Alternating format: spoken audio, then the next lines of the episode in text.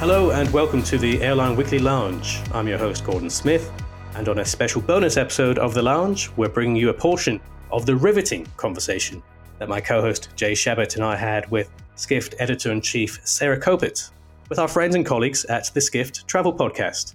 We discussed the most problematic of Skift's mega trends for 2024, among those, the supply chain shortages faced by the aviation sector and the impact of climate change on the travel business. Enjoy.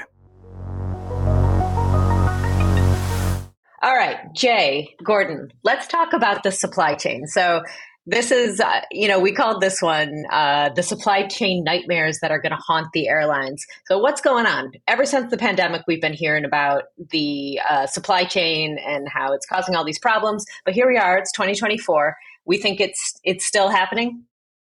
Yeah, maybe I could say a few things, and then Gordon, feel free to chime in at any moment. But uh, yeah, so just just very broadly and generally speaking, airlines coming out of the pandemic have faced this very serious problem getting airplanes, having enough labor, uh, you know, having uh, the ability to fly enough flights because there's an air traffic controller shortage.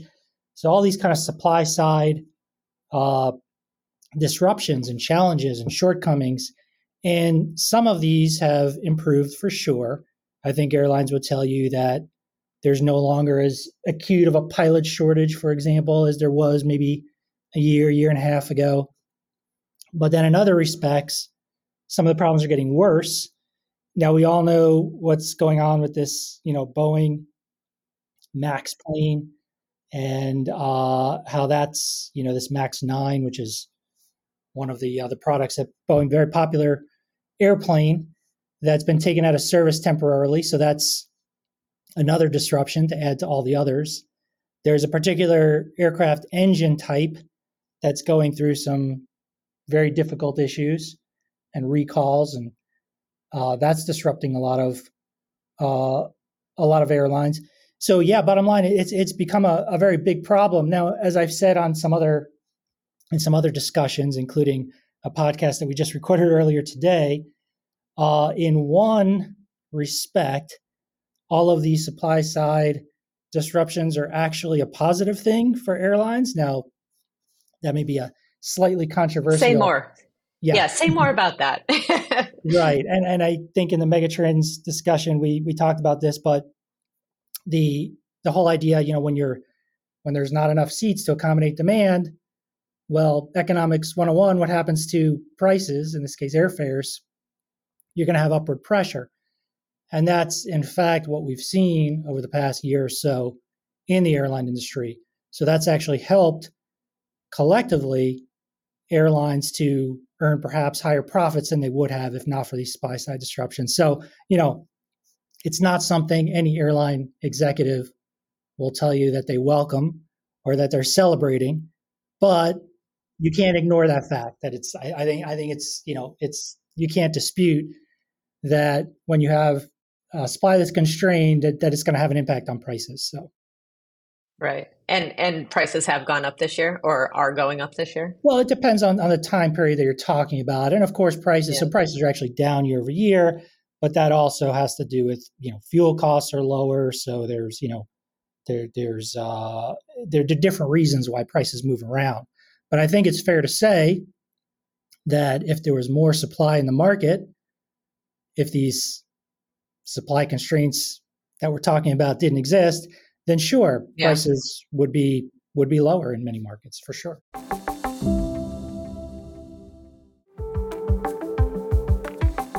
Gordon, what are you seeing? It, Gordon is uh, coming to us from EMEA. What are you seeing there? Is it is it a similar uh, a similar, I guess, as uh, in the United States and other places?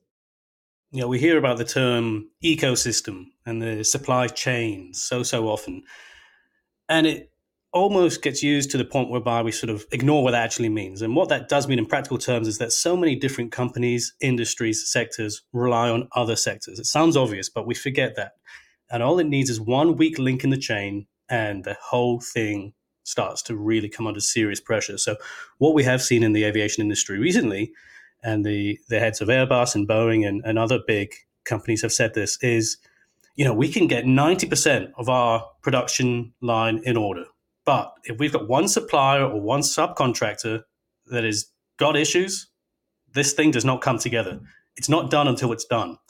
And this is creating serious headaches. I, I was at the uh, aircraft interiors show in Hamburg last year, um, and they were saying the, guys that are designing seats, they're designing interiors for, for aircraft, and you know some of these first class products, premium products, are really intricate pieces of technology, and they are so frustrated, or at least they were when I was speaking to them last year, because they will have ninety eight percent of the product ready to go, ready to deliver to the customer, and it will be a microchip the size of your mm. thumbnail. Mm that has not arrived and is not going to arrive, and it just the entire timeline falls apart.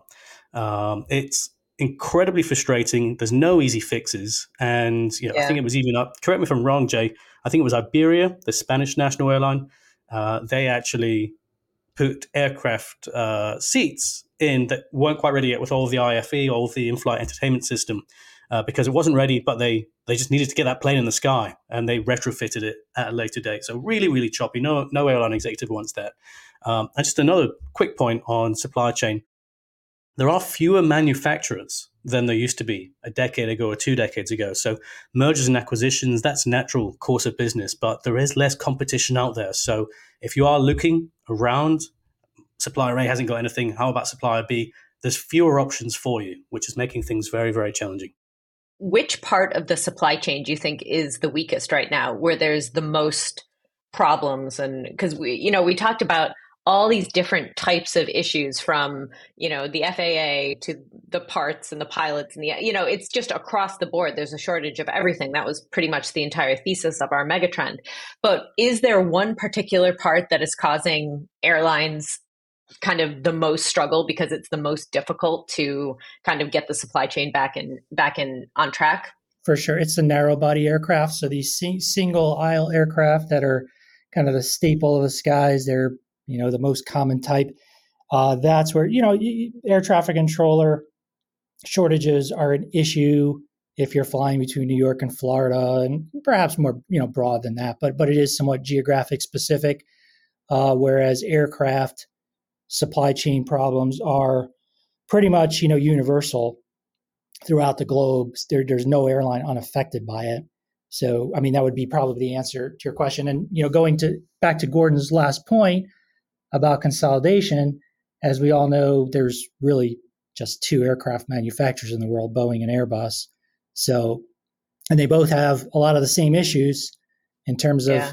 getting planes on time. Boeing, you know, has some of their problems are a little worse, but uh, you know, there's you can't just if you've got a problem with Boeing, you can't just pick up the phone and say, "Hey, give me, you know, Airbus, give me, you know, let me let me give all my business to you because, you know, if you want one of those narrow body airplanes I just talked about, Airbus won't be able to get you one for another 5-6 years." So, yeah. It's uh yeah, it's a problem kind of all around. It's yeah. it's an interesting one, Jay. You know, so much attention is on new aircraft deliveries, um, you know, that's the big ticket, that's the blockbuster headline that we all like to see. But the bread and butter of an average airline's fleet, be it a huge airline or something more modest, is aircraft that are maybe 10 years old, 15 years old, and will get you from A to B. And you know, they're not particularly sexy, but they do the job. These aircraft still need to be maintained, and even more so as they get a little bit older. And I was speaking to somebody very senior, a major aircraft lessor, just last week, and he has aircraft that are sitting on the ground, and they have been for almost 12 months because they can't get the parts to get these aircraft back in the air. They would have customers, airline customers, saying, "Yeah, we'll take that for you. We can get that flying this summer. Great." And they're not going to be able to to get this plane in the air because of the supply chain issues. So it really does trickle down to all parts of the of the sector, and has it got better? Yes, but from a very, very low post pandemic start. Yeah. Um, I don't think it's going to be resolved fully. Uh, I, I, dare not put a date on it. Jay, maybe you're a little bit more more bullish than actually, I am on this. Yeah, that was actually my next question. If you had to guess, when is the supply chain going to be back operating normally? Like, how many years out are we from that? Well, July twenty third, twenty twenty six. There we go. I, I, I uh, would venture to just broadly say years, not months. Yeah. Uh, Jay, sure, I'll, I'll take that. Um, you're a, you're a braver man than I am. What I would say, Sarah, is that there's always supply chain headaches in every industry, in every corner of every business. That's just part of doing normal business, navigating that.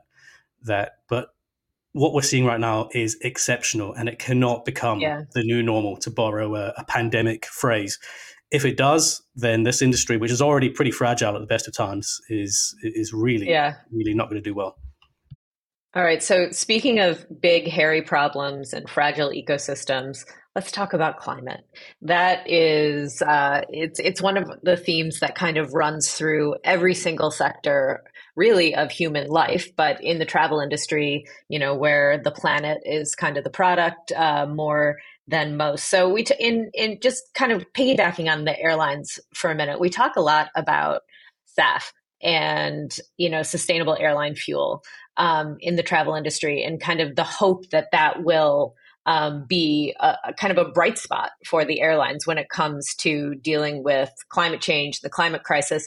Where you know, where do you where do you guys see that going in 2024? Yeah, so with sustainable aviation fuels, that is kind of seen as the uh, you know as, a, as an opportunity or or sort of the best uh, option for abating climate emission, you know, climate damaging emissions yeah. in the airline sector over the next, you know, let's call it near term, whatever there's next, you know, few years before any kind of radical new technology or, you know, whether it be hydrogen or some, you know, new new plane design or whatever. That's that's more long long term. So this SAF uh, option is uh, you know perhaps uh, helpful, but there are two gigantic problems. One is cost, and two is quantity. So yeah, sustainable aviation fuel uh, operationally works fine. It's uh, you know it's you can you don't have to change anything about the aircraft or it's uh, there's nothing radical you have to do operationally to use this thing, but it's a lot more expensive than you know the typical jet fuel that you derive yeah. from crude oil. And then quantity wise, yeah, you just there's just not enough of it to go around. I mean, you know, very very very little relative to the industry's overall needs. Now we're hoping that changes in the next couple of years. There have been a lot of government incentives, including here in the U.S., also in Europe, to try to stimulate more production. And I think a lot more will come online. But it's going to take, you know, here also, we're talking in years, not months. Right. Right. I'm a data guy, Sarah. Can I give you some numbers? Absolutely. Let's go for it. Uh, worldwide, sustainable aviation fuel makes up just 0.1% of all current airlines' fuel needs. Um, and should we, we should just add that SAF, sustainable aviation fuel, it's a bit of an umbrella term which is used by the aviation industry to describe any sort of non-conventional, non-fossil derived aviation fuel. So it covers a few different sort of subgroups, if you like, but um, just 0.1% currently. So we are starting from a really, really low base here in 2024. Uh, progress is being made, but it's just it just feels so microscopic right now. It's almost like you don't really know where we can go from here because it's just such a standing star. It feels like it. Carsten Spohr, who is the uh, group CEO of Lufthansa, the German airline, and mm-hmm. he also runs um, or oversees lots of other European airlines that are part of the, the bigger Lufthansa group, Swiss, Brussels, uh, Austria now. So he's, he's got a lot of clout. He said, he's a bit of a cynic on SAF. He said half of all of Germany's electricity would be needed for Lufthansa to go 100% SAF tomorrow. Wow. and bear, bearing yeah. in mind that Germany is an economic powerhouse, an industrial powerhouse, they're making cars and all sorts of things. So, for half of all of that country's energy to be diverted towards uh, just powering Lufthansa's needs, uh, he, he, wasn't best pleased, shall we say. Um, some yeah. other numbers for you about where we are now, 2024, and where governments think we could be or should be.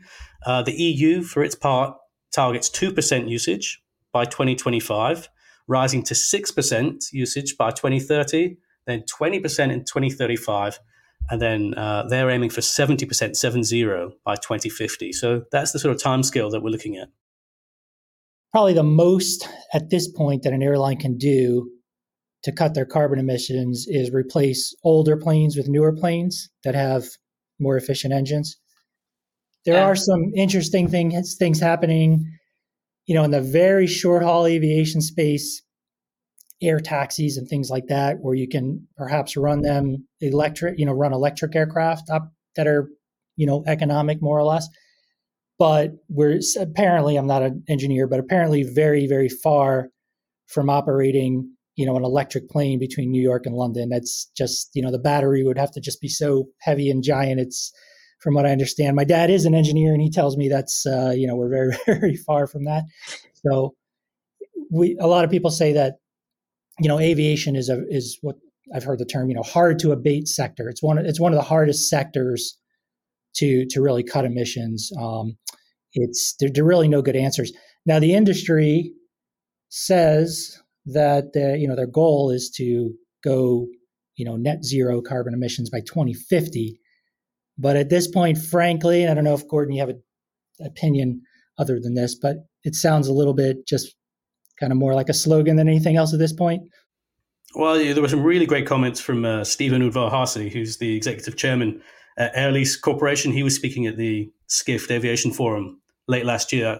So another uh, buzz phrase is sustainable aviation fuel and, and yeah. SAF. And we had a Skift conference last month, spoke to David Neeleman on stage about this very topic, and he did not hold back. He thinks it's all a, a farce. There isn't enough of it. It's not worth it. It's Where not a farce, but it's, it's, it's a supply uh, limitation. There's not a single SAF producer right now in Latin America. So, and then how do you get the stuff to the airport? How do you how do you get it so it's economical? Right now, there's such a gap between jet, uh, jet A kerosene and, and SAF. A lot of governments will subsidize it, so the taxpayer will actually be funding part of that. But how do you ramp that up to levels uh, that are meaningful? Even 10% is, is pretty hard to reach. Udvar-Hazy, a bit of an industry legend, veteran, call him what you will. When he talks, people generally listen. Um, he is not alone. Yeah, we, we, we, heard from the Lufthansa Group CEO, Michael O'Leary from Ryanair. He was on record as saying there frankly isn't enough cooking oil in the world to power even one day of green aviation. Um, and, you know, there's there's quips and there's sound bites and you know these are big personalities but at the end of the day this is a problem that the industry needs to address and as other industries start to clean their act up, more and more focus is going to be on aviation, commercial aviation in particular. And as much as we all love to fly, going on vacation, visiting friends, family, there's going to become a sort of critical tipping point. And I don't think we're quite there yet in 2024, but it's coming. The industry knows it's coming, and there's going to be a lag between the technology not having caught up yet and society demanding more change. It's uh, it, it, it's a tricky one. It really is. Yeah. Yeah. Well, and that's exactly what our third megatrend that we're talking about today really focused on was that, you know, the tipping point, it's going to be a little bit different for each industry, but climate affects everything across the board. And each industry is going to come to come to a place where they have to deal with the change that is already here it's not it's not the future anymore it is it is here you know we we talk a lot about how you know some of the experience providers in the sector you know they've had to really change their plans about what they where they take tours and where they take vacationers in the summer especially like where you are gordon in europe because it was just too hot in august. I think we've all J- july and august we've all seen the you know the pictures of maybe italian tourists or spanish tourists who are were just kind of sweltering in the heat, especially in a in a region that isn't known for you know having much air conditioning. So um, you know people have to go other places, and what does that do to economies and travel ecosystems? Um, it's a you know we're we're, we're the in 2024 for many of our um, colleagues in in the each branch of the travel space like we're kind of there for for climate change and extreme weather and what that's doing so yeah, it was fascinating. I was speaking to a to, to an aviation leader fairly recently, and she suggested that it's not too unthinkable that Southern Europe will have a second slump in the, what is now considered the peak summer season. So you, know, you go mm. to the mm. south of Spain, you go to the south of Italy.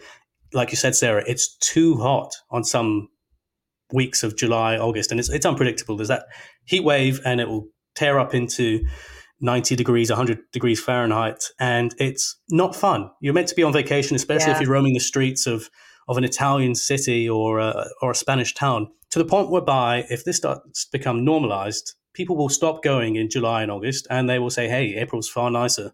And will that yeah. then start to trickle down into travel trends? Will hotels be quiet in July and August? Will airlines not have as many passengers coming into these traditional hotspots um, in in what we consider currently to be the the absolute peak of the summer? It's a big travel trend um, and one which that particular uh, aviation leader says is very much on her radar. Yeah, I was um, last summer. I was in Mexico in August, and where I got into the pool one day, and it was I kind of thought I was I'm like, am I in the wrong place? Like, am I in the hot tub? Like, it wasn't cool when you walked in at all. It, it was, it was hot, and and I was thinking, are the, I wonder if um, places like Mexico that haven't traditionally had pool like cooling agents, like maybe they do in the Middle East, right, to pour to put cold water in to keep it cool. Like, if if that's something that you know the hotels or other sorts of recreational um, facilities are going to have to start thinking about, like retrofitting their um, recreational water bodies to make them cool. It was the, it was actually about the same time that we made headlines here in the United States, where I think Florida, in um, the state of Florida, on the beaches, the water was over 100 degrees Fahrenheit, which is too hot. Like that is that's too hot to swim. So that's bad. That, that, that is that's beyond bathtub water, isn't it? exactly. Yeah, it is. So we've got a whole bunch of issues going on with extreme weather and climate change, but we've also got a lot of solutions and really interesting uh, development, progress, research going on in this space. Gordon, why don't you tell us a little bit about what is happening in the airline industry? Yeah, it's easy, Sarah, to to feel really gloomy about the prospects, especially when we've discussed the the anemic numbers with sustainable aviation fuel. But there is a lot happening behind the scenes, and it feels very abstract just now because it's just a PowerPoint presentation or it might be a prototype design in some some wacky laboratory somewhere. But all we need is for one or maybe two of these currently crazy concepts to actually break through, and we could be on the verge of something really exciting, which which could help. Um, rest assured, even though you don't see it day to day at the airport currently, there is a lot going on behind the scenes at a lot of levels, from startups right through to the big firms the the progress is being made. It just doesn't always feel like it, but it, it, it is there. The scientists are hard at work. They are. They the are. are on this one. yep. and and you know, there's business opportunities to, to, be had as well. You know, we we've got a lot of very small companies. Some of them are already being um, snapped up, or shares being uh, bought, equity investments being uh, acquired from from much larger firms this is going to take a, a team effort. It's going to take the crazy small companies and the big guys all coming together. It's going to take regulation. It's going to take governance, but um, there will be some. Frankly, there'll be money to be made for those that can latch on and can identify those technologies that will get us through to that next stage to where we where we need to be for those 2050 targets and beyond. Thank you so much for joining us today, for sharing your views on what's to come in 2024. And thanks for listening to this special episode of the Airline Weekly Lounge podcast. I've been Gordon Smith. Take care.